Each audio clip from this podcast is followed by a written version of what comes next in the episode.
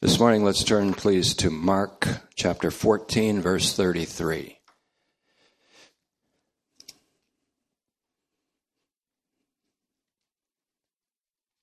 Listening to that well chosen song, I was thinking of the unrelenting faithfulness of this group that's gathered here and your constant obedience to assemble together as is God's heart's desire for us. And I think of all those who in our ministry are presently either grieving, suffering, or hurting in a way that they cannot travel to be with us. And they are with us in spirit and in heart for sure, and they will tell you that. I want to just keep them in mind and keep them in our hearts and present them to the throne of grace as we listen to today's message. Also, Pastor Brown, who usually prays in the beginning of our message, we're going to pray for him today and for Pauletta. They have a special assignment, a special commission this week on October 17th in Atlanta, Georgia. They were called upon by the Honorable Shania R. Gilchrist, who is a circuit Court of Appeals judge. She's going to be inaugurated on, in a judgeship this Thursday. She has had a stellar career in the military as a JAG officer. She's flown F 16s. She's ascended to many promotions. But guess who she thought of when she asked for the speaking for her inauguration and the prayer for her, the dedication of her robe to the service of the Lord in our country? Pastor Brown and Pauletta, because she remembers the song. yeah. Yes, go ahead. Yes. They can take it. They won't get they won't get big heads over this.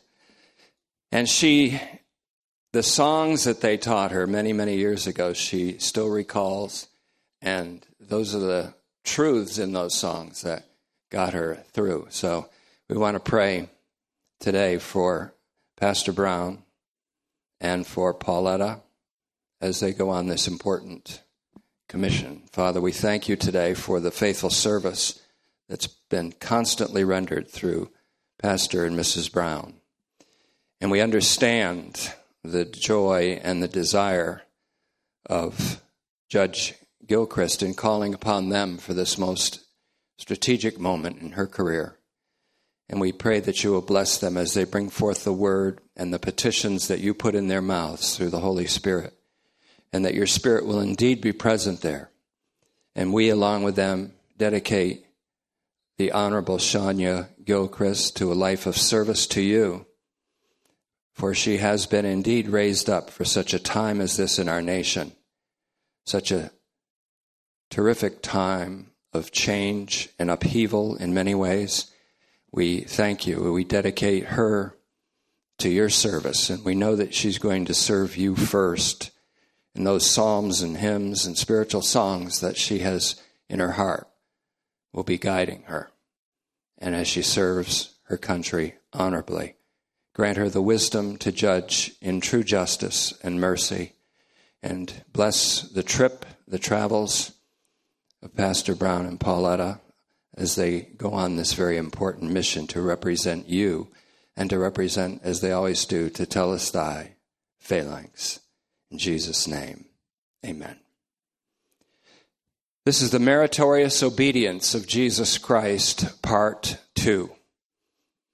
And part one was last week under the larger title of the doctrine of the mystery, which we're approaching from the standpoint of the, the meritorious obedience of Jesus Christ. We begin with Mark chapter 14, verse 33. I translated this freshly this morning from the Greek text. Jesus took Peter, James, and John with him, and he began to be horrified and deeply distressed. What struck him was amazed him in a way that isn't a happy amazement, but a horrific amazement as he faced his destiny. Then he said to them, My soul is deeply grieved to the point of death. Stay here and keep watch. He went forward a little and fell down on the ground and was praying. that if it were possible, the hour might pass from him. And he said, Abba, Father, all things are possible for you. Take this cup away from me. Nevertheless, not what I will, but what you will. Now, it might be suggested that the entirety of what the Bible calls the days of his flesh in Hebrews 5 7 constituted the obedience of Jesus Christ, and that the culmination of that obedience led him to the death of the cross.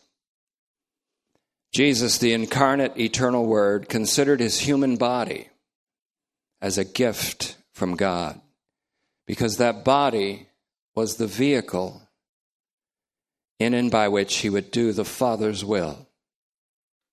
Now, as I always like to bring in every weapon at my disposal, I'll use a little bit of exegesis. His will is thelema. This is going to figure prominently into our series on the mystery, thelema. T H E L E M A. When Jesus prayed to the Father, not what I will. He uses the verb form of this noun, thelo. T H E L O. Thelo. Not what I will. And that word isn't even used again. He says, Not what I will, but you. But you. Meaning what you will. Thelo. And this is the will of God. Now hold on to this thought of thelema and thelo throughout the study. By this will, as Hebrews 10 5 and 7 says, we, says the writer of the epistle to the Hebrews, have been sanctified through the offering of the body of Jesus Christ once for all. Jesus, the incarnate, eternal Word, considered his human body as a gift from God because in it, he said, I delight to accomplish your will. Thelema. Hebrews 10:5, 10:7. And again, by this will, as Hebrews 10:10 says, we have been sanctified once and for all. Ephapax. Hebrews 7:27 uses the word Hebrews 9:12 uses the word once and for all. Romans 6:10 uses the word once and for all, needing no repetition. The offering of the body of Jesus Christ once and for all occurred at the very same moment of the offering of himself to God through the age abiding spirit, the eternal spirit in Hebrews 9:14. He offered himself to God as God's lamb without blemish or defect in order to take away sin. Hebrews 9:26 that means the sin of the world in John 1:29. So there's a complementarity between Romans and Hebrews. There's an affinity or a, almost a kind of synchronicity. Whereas a salient theme in Romans is justification. We just finished 10 short hours on that as it deals with the insufficiency of the moral code of the law for salvation. Again, Romans justification and the insufficiency of the moral code of the law for salvation. So in Hebrews, a significant theme is sanctification, with an emphasis on the insufficiency of the sacrifices offered under the Levitical code of the law with respect to salvation. So, in both Romans, with its emphasis on justification, and Hebrews, with its stress upon sanctification, the meritorious obedience of Jesus Christ is an essential motif or theme. In Romans, Romans 10:4, Christ is the end of the law for righteousness or for justification. And in Hebrews, Christ is the all sufficient offering which renders all the sacrifices and offerings of the Levitical order as unwanted by God. In fact, another 10:4, Hebrews 10:4. For it is impossible for the blood of bulls and goats to take away sins.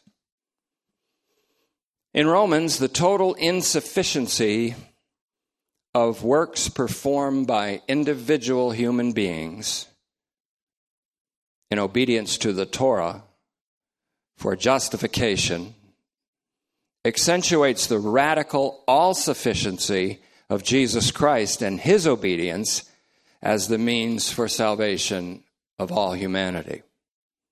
In Hebrews, the total salvific insufficiency of offerings and sacrifices presented by humans through a human priesthood accentuates the complete sufficiency, on the other hand, of the once and for all sacrifice and offering, self offering, of the great high priest, who is both the offerer and the offering, the priest and the lamb, and who by that one offering took away sin at the axis of the two ages hebrews 9.26 the sin of the world if we bring john 129 into it.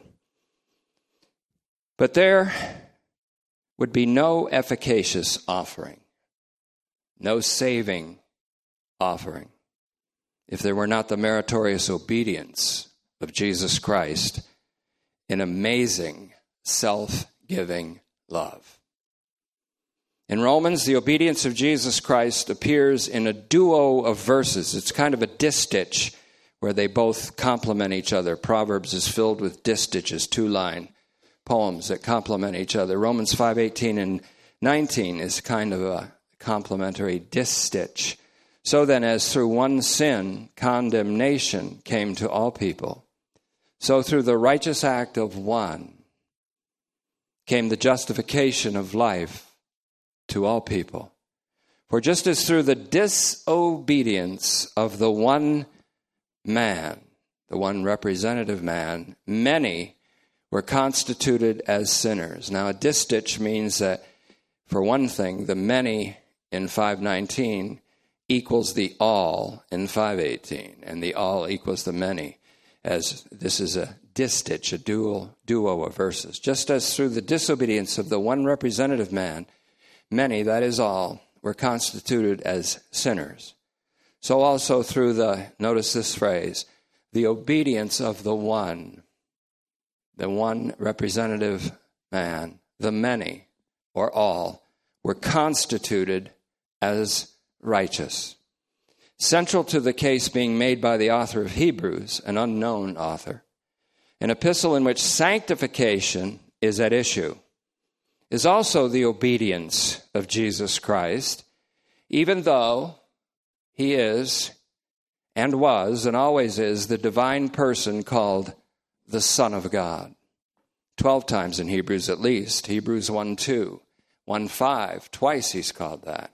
1 8, 3 6, 4 14, 5 5, 5 8, 6 6, 7 3, 7 28, and 10 29, the Son of God where justification is described as bringing life or being life to all of humanity. The obedience of the one Jesus Christ is of utmost importance. Where sanctification is construed as the making holy of the many sons whom God brings to glory through the suffering of his Son, the obedience of God's Son is indispensable.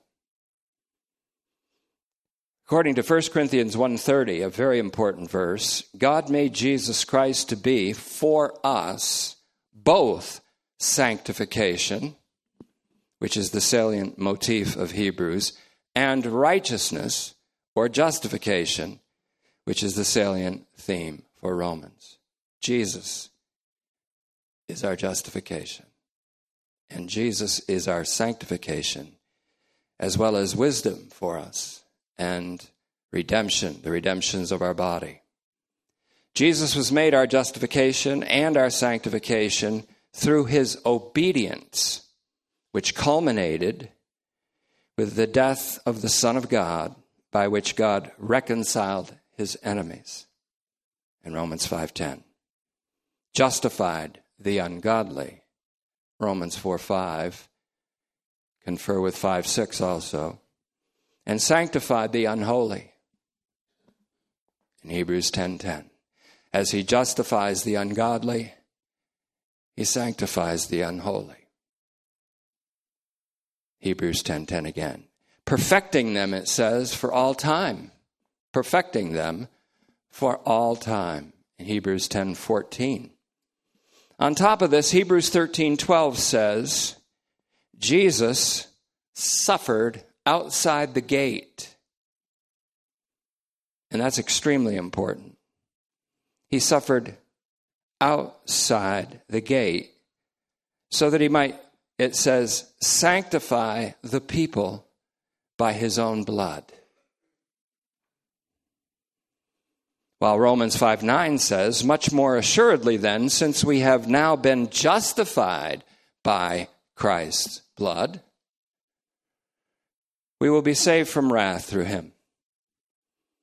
Now, from Romans, we learn that this justification is for all of humankind diachronically. That means throughout all of time. Humanity throughout all of time, diachronically. Romans 5:18. The blood of Christ has a universally justifying and a universally sanctifying effect. Consequently, this phrase, the people, it says, who are sanctified by Christ's blood, has to be all people in all times, and not just the people of Israel. As Christ's blood has to be the means of justification for all in Romans 5:18 so his blood is the means of the sanctification for all. Hebrews 10:10 13 12 So as Romans 11:32 assures us God's saving mercy and mercy there is specifically saving mercy extends to all Jews and Gentiles alike now, that Jesus suffered outside the gate pictures him as expelled from society of man, the society of religion, the society of Jerusalem, outside, expelled, ostracized, but much more than that. It says, He is more than the antitype of the bodies of those animals whose blood is brought into the Holy of Holies by the high priest as a sin offering. And these animals' bodies are burned outside the camp, the encampment of Israel. In Hebrews 13 11. But more than that, Jesus suffered outside the gate of Jerusalem to in- illustrate that his death was for all inside the gate including those who said, Crucify him. He was cut off from all of humanity to be the sin offering for all of humanity. Because he suffered outside the gate, all 12 gates of the New Jerusalem will remain forever opened to admit the steady flow of nations and their kings who are said to bring their glory into her. Revelation 21, 24, and 25.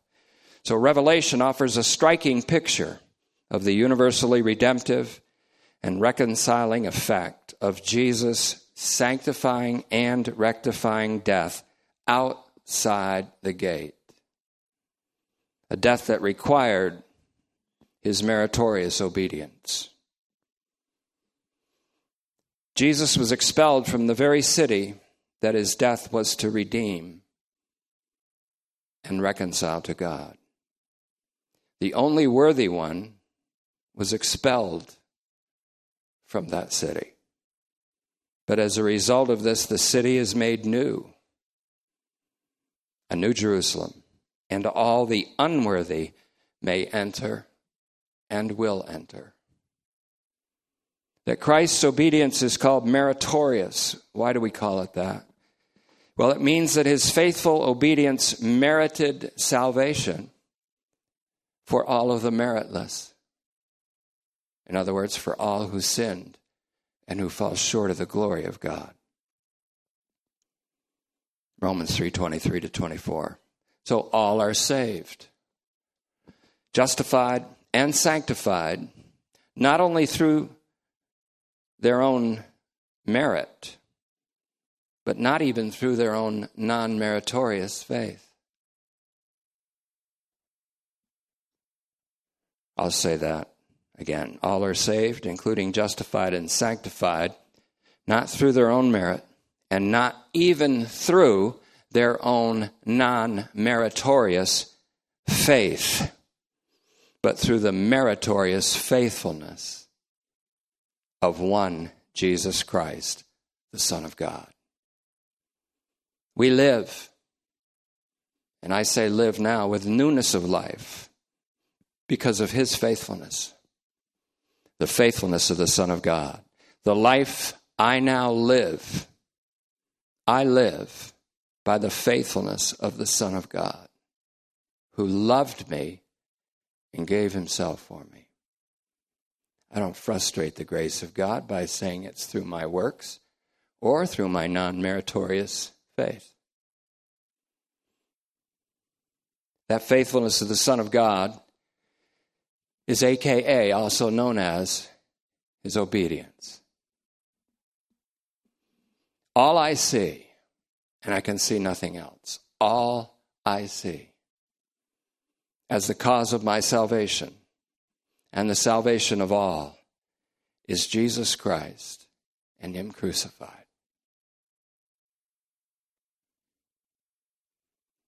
The writer of the Epistle to the Hebrews wrote this We see Jesus, who took a position lower than the angels for a short time, so that by God's grace he would taste death, the wages of sin, for everyone. Crowned with glory and honor because of the suffering of death. We see Jesus and him crucified and now crowned, not with a crown of thorns, but with a crown of glory. We see him, and there's always a remembrance of his crucifixion in his resurrected, exalted glory. Romans and Hebrews are not the only carriers of the testimony of Jesus Christ's meritorious obedience. Consider what Bernard Lonergan wrote, and I agree with Jeremy Wilkins. Lonergan's time, even though he died in 1984, his time wasn't the course of his life between 04 and 84. His time is now. And like Paul, he's been most misunderstood and misinterpreted. But I'm very grateful that the Holy Spirit has guided me to his writings, which I do not comprehend. As Lonergan was quoted as saying when we quoted him in our theology class, in God there are five notions, four relations, two processions, two missions, three persons, and zero understanding about him in theology. We're trying to remedy that. In DLT and here, where we cross pollinate. Consider what Lonergan wrote in his book called The Redemption, which up until very short years ago was only in Latin. On page 59, he said both the Gospels, and he quotes, he cites Mark 14:36 and parallels what we just read. Both the Gospels and Paul, and he, quote, he cites Philippians 2:8 and Romans 5:19. Note the obedience of Christ he said both the Gospels and Paul note the obedience of Christ in accepting his passion and death. And that's very true. The obedience included his acquiescence, his acceptance of his passion and death. And on page 59 and 61, I say 59 and 61 because 60 is a Latin page. He says, Now the Word of God made flesh, John 1.14, had a body fitted to him. And then he cites Hebrews 10.5. And he took part in flesh and blood, Hebrews 2.14. So that he was like his brethren in every way, Hebrews 2.17. And was tested like us in every respect, yet without sin, Hebrews 4.15. And since his supreme act of love, John 15, 15, was to be performed not in his mind alone, but also in his body, it is no wonder the Gospels relate his anguish, Luke 12, 50, his troubled soul, John 12, 27, his longing, Luke 22, 15 his fear, his weariness, his sorrow, even unto death. Mark 14, 34. This will give you a hint of things to come. It isn't only in our mind that we obey, we present our bodies, which is our reasonable service.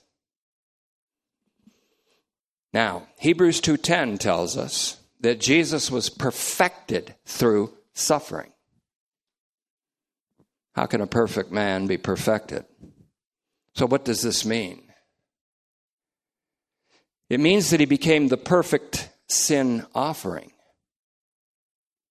through the suffering of death, the death by which he experienced sin's wages for all human beings by the grace of God.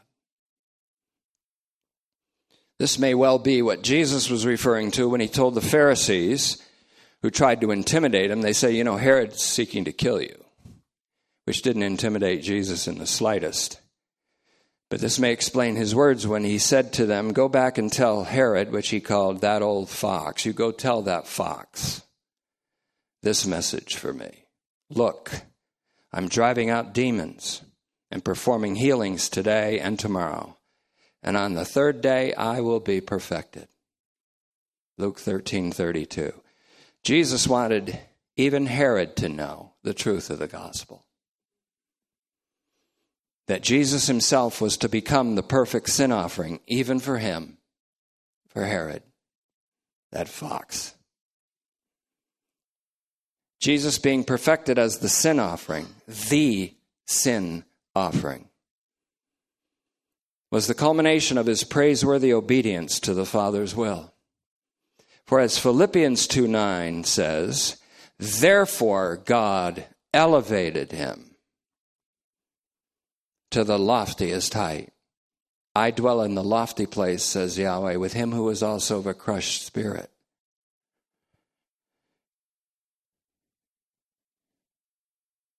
Because he was obedient to the extent of death and crushed even the death of the cross. That doesn't say even death by that horrible thing called crucifixion. Yeah, that's enough to think about. But the death of the cross was the tasting of death for all humankind. That's the death of the cross. No wonder Jesus was suddenly shocked, surprised, and amazed, which would have turned anyone's black hair white. In fact, that may be one of the reasons why when he's seen, he has white hair like a lamb's wool. Shocked and amazed, in an amazement not, oh, how wonderful, but in amazement, oh, how horrible.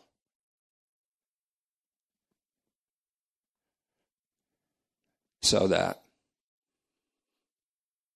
he tasted death for everyone. Jesus accepted this death. And that's his obedience. He accepted this death with the view that by dying this particular death, he would defeat the one who had power over death, even the devil. Hebrews 2:14. Because of the suffering of death which Jesus underwent as a result of his obedient acceptance,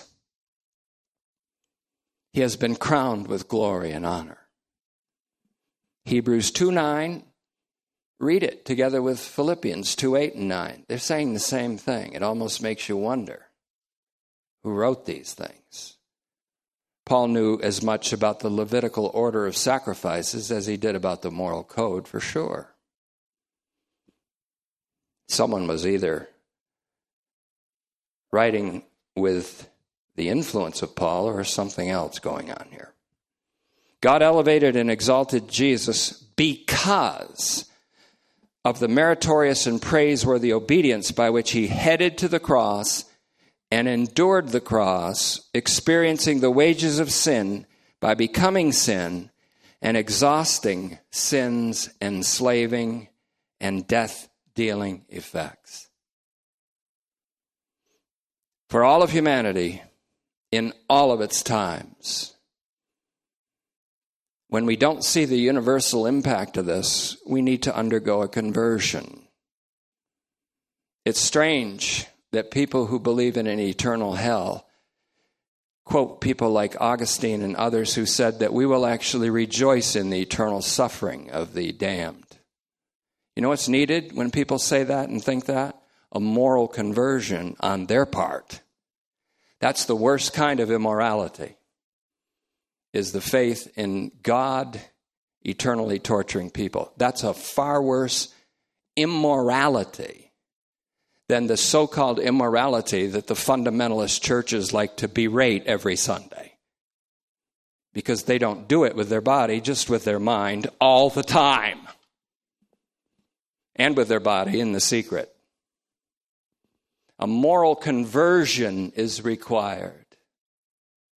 I had to go through a moral conversion to see the universal horizon of Christ's redemptive death. That's coming up,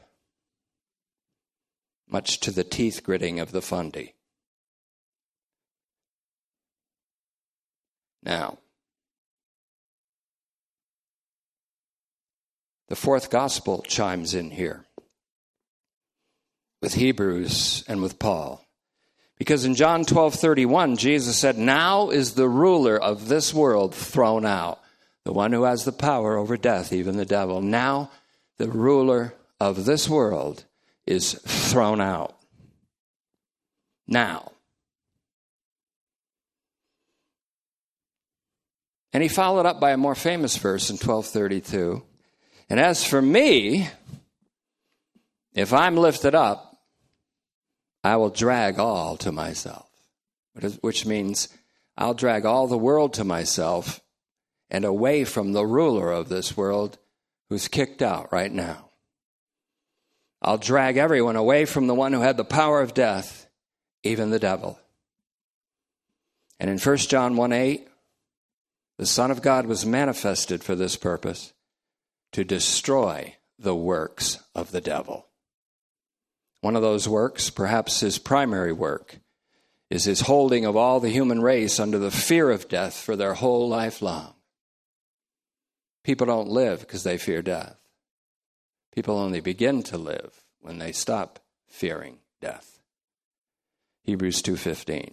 So the obedience of Jesus Christ continues to be thematic or the theme in Hebrews 5 after saying you are a priest throughout the age, literally in Hebrews 5 6, to be compared with Malki Zedek. Malki, king, Zedek, righteousness. Melchizedek. Hebrews 5 6. The unknown author goes on to say, as he interprets what I quoted at the beginning of our today's message, Mark 14, 33 to 36, that this priest, Jesus, quote, during the course of his days in the flesh, offered up entreaties and supplications with a loud outcry and tears to the one who was able to save him from death. And he was, a, he was heard on account of his reverence. You say, how did he, how was he heard when he said, take this cup away from me? Because the petition wasn't done yet. Nevertheless, not my will, but yours. That's what the Father heard. The Son's reverential, obedient acceptance of what he saw ahead of him with horrific amazement. So, he was heard on account of his reverence, it says, which is his reverent acceptance of the cup that he must drink according to the Father's will. And it goes on to say in Hebrews 5 8, he learned obedience. We might say he demonstrated what it was. Even though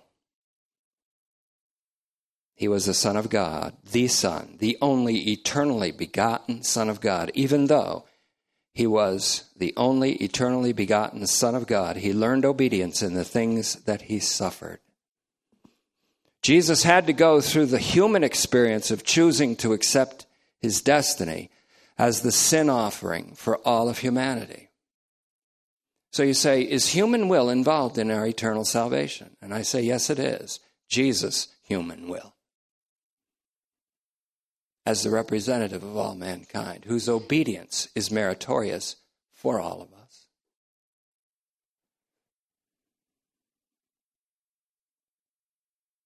And so, Jesus had to go through the human experience of choosing to accept his destiny as the sin offering for all of humanity. He accepted that destiny in his human will in Gethsemane while suffering untold agony, even to the extent of death. He wasn't kidding when he said, I think I'm going to die before I get there. I don't know if you ever experienced grief like that. Nobody experienced it like him because nobody saw a destiny like he saw. But for the joy of seeing you here today, he endured the cross.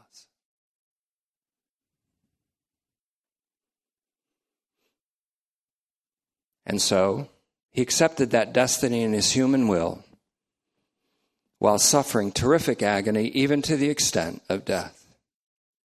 Jesus was heard by God his Father when he said, Not what I will, thelo.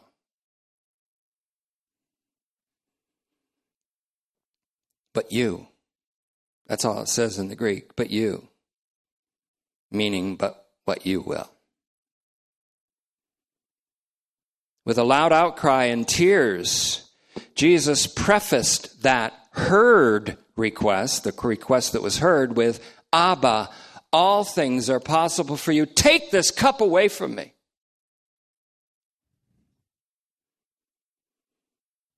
Nevertheless,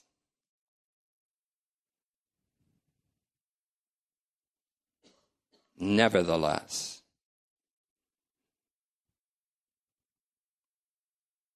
the Father heard the Son who reverently obeyed his will. Thelo, then, is the verb form of the noun thelema, which happens to be used in Ephesians 1 9, the mystery of God's will. Thelema which happens to be to summarize everything in the heavens and on earth in Christ. That's the mystery. What was Jesus obeying? That Father's purpose, His will. Summary of all things. God's saving will. The Father wills to save all humankind and to give them the knowledge of the truth. 1 Timothy 2 4. He obeyed that saving will. Now, here's a big question for you the Father heard the Son's prayer as he always did, for the Son always did the things that pleased him. In John 8 29. What pleased the Father most of all was the self offering of the Son to him for us as the spotless Lamb of God through the eternal Spirit in Hebrews 9:14. This offering was the end of a walk in love in Ephesians 5 2 and it ascended to the Father as a sweet fragrance. And at the same time, the sin of the world was taken away. At the moment of the Father's greatest pleasure, in the Son. He just took the sin of the world away, all of it. Must have been pretty happy at that moment. The Son offered himself. So, the Son's request ended in acquiescence to the Father's will.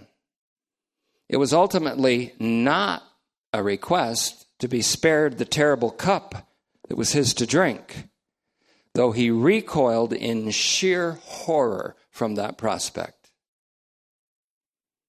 The intriguing question remains, therefore would the Father have heard the Son if he had left his request at, Take this cup away from me?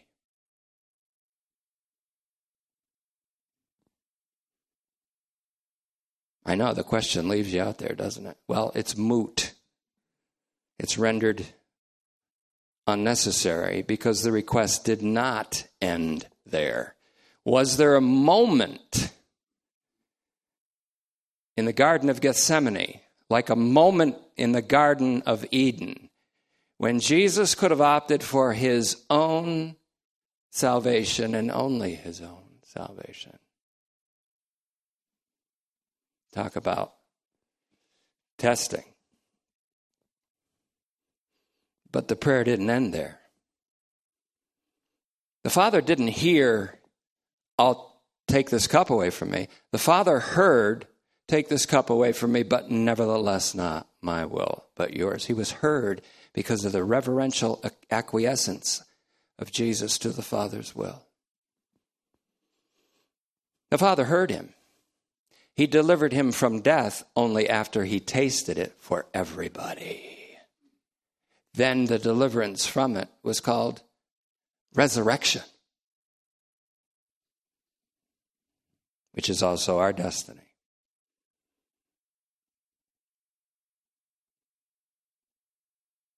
The prayer request ended with the obedient words, Not what I will, thelo, but what you will. Through the Father's will, we're saved. Though the Father's will was certainly not to torture his Son with unspeakable pain. Nevertheless, it was his will not to spare his son, but to freely hand him over for us all.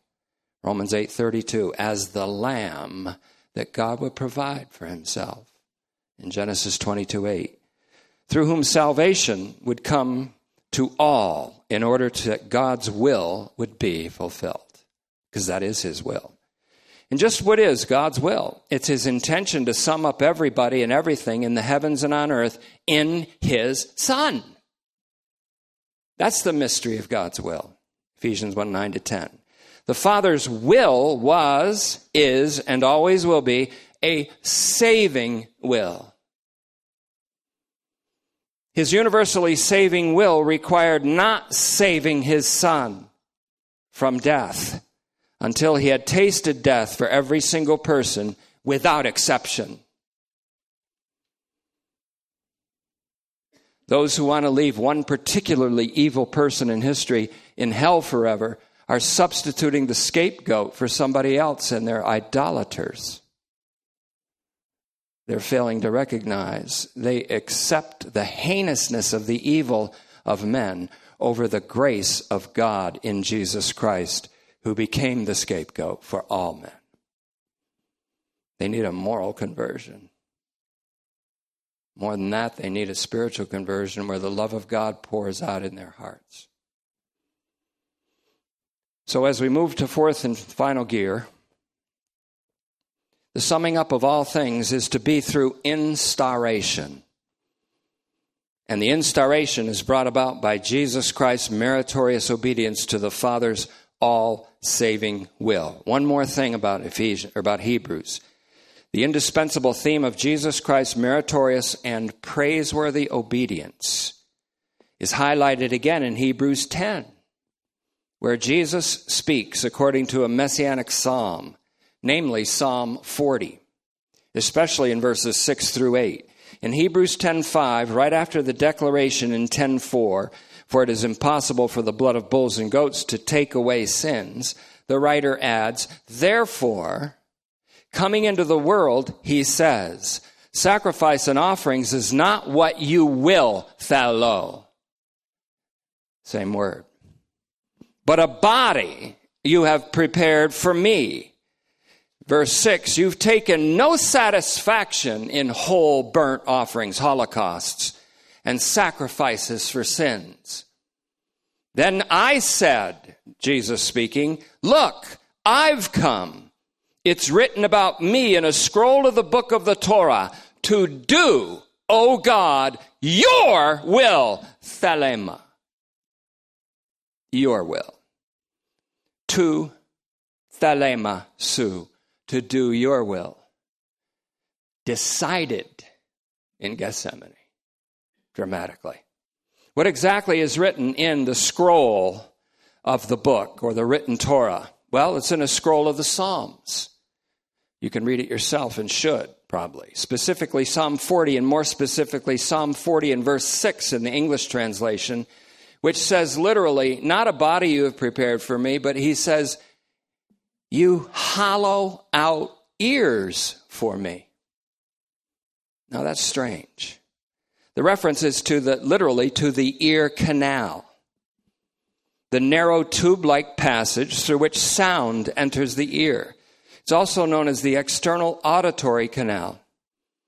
The ear canal is a figure of speech called synecdoche, S Y N E C H, or E C D O C H E, where for the whole corporeal body of Jesus Christ, the ears, the ears dug out are put for his entire body.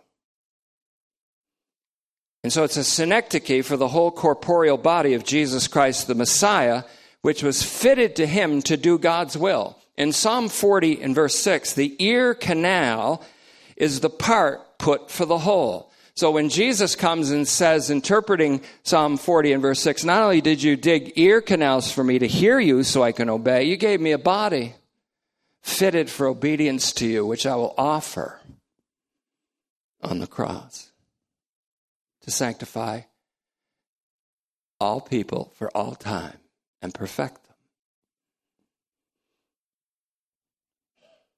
Not only taking away their sin, but restoring the glory from which they fell. So, the name of the part of the anatomy of the flesh of the eternal word made flesh stands for the whole human body. But the ear canal stands not only for the body per se, but for the body so fitted for obedience to God's will. So Paul refers to our human body, for example, as not made for sexual immorality, but for the Lord. Our body is not a vehicle. Well, we look at it and we look at the body of another person. We say, well, this, we're made for each other to do this. No, we're made, this body is made in which we are to enact obedience to God, to serve the Lord. Our body is for the Lord, Paul said in 1 Corinthians 6:13, as a vehicle to enact obedience to the Lord. You know what that, that is?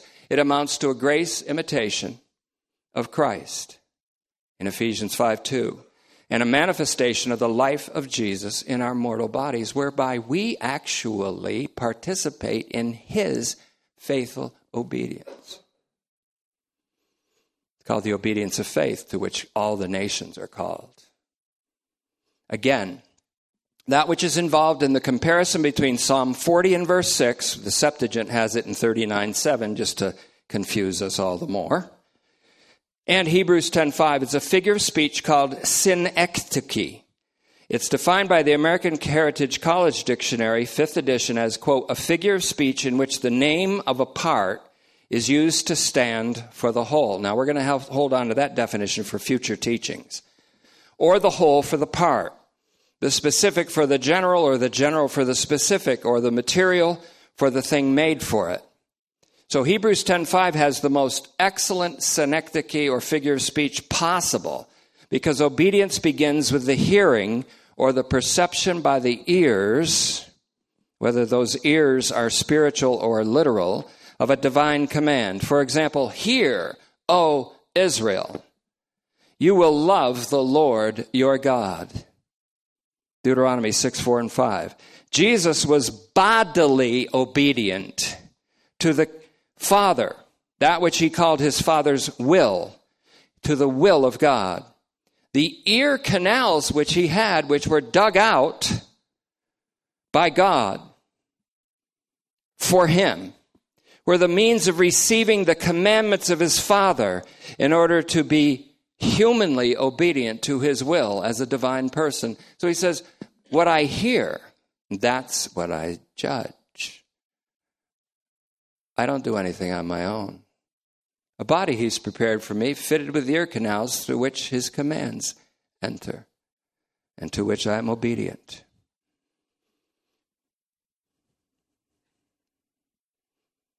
The very ears of Messiah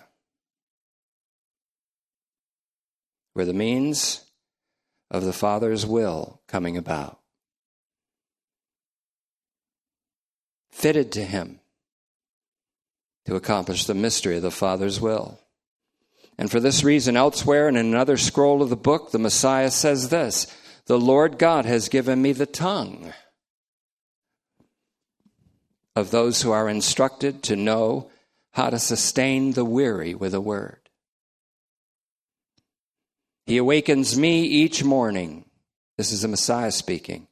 He awakens my ear to listen like those who have been instructed. There's nothing like waking up in the morning and through the ears of your heart receiving a word from the Lord that you get to follow for the rest of the day. That's what I that's why I get these messages. That's how I get them. Most of the time. By the incarnation then of the eternal word, the being made flesh of the only eternally begotten Son of God, God the Son was fitted with a body in which to be obedient to the Father's will, which is to save all humanity and to bring all humans to the knowledge of the truth. The man Christ Jesus, the sole mediator between God and all of humanity, in his obedience to the Father's universally saving will, gave himself as a liberation fee for all persons. That's 1 Timothy 2 6. And Father, we thank you. Well, what do we thank you for? The obedience of your Son, Jesus Christ. Lord Jesus, we thank you for your obedience. We thank you for that moment of decision in Gethsemane in which you were under the most horrific grief, sadness, pressure, horror. You made that decision for us. Thank you, Lord.